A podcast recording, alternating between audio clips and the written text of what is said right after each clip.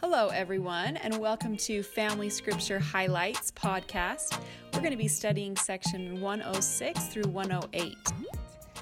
In 106, some of the things that we really liked is that in verse 3, it talked about um, giving, devoting your time wholly to your calling. And we thought about how important it is to really learn how to consecrate.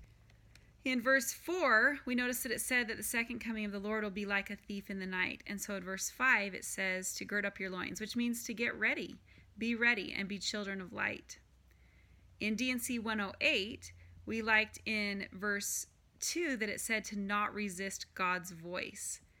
And so think about that in your own life. Are you letting God prevail? Are you ignoring Him? And then in verse 7, we liked that it said to strengthen your brother brethren in all of your conversations and prayers and doing everything you say should edify and lift others. Don't put them down in any way.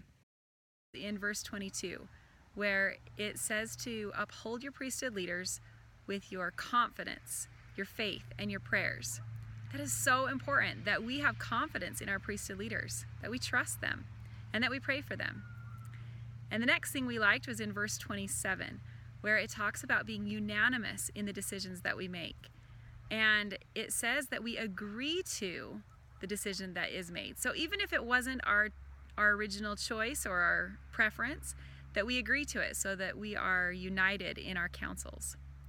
And then the last thing that we liked was in verse 30, where it says that the decisions that we do make in our counsels should be made in righteousness and holiness and meekness and with charity liked that in verse 52 that Noah was given the priesthood at age 10, which is a lot like today where the youth are able to do a lot of things earlier on.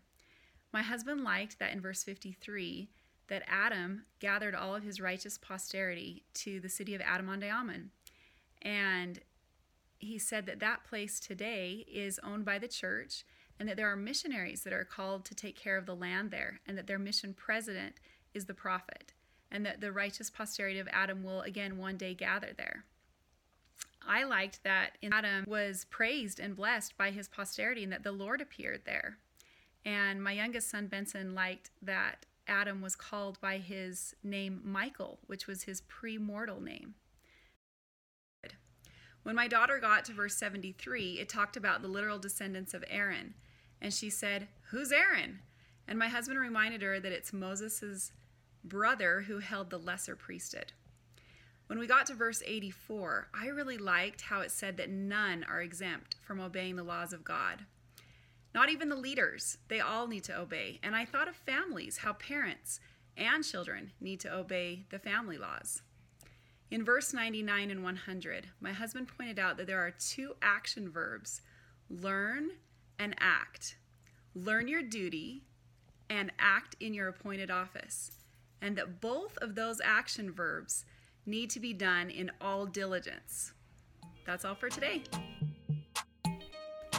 Thanks for listening to Family Scripture Highlights.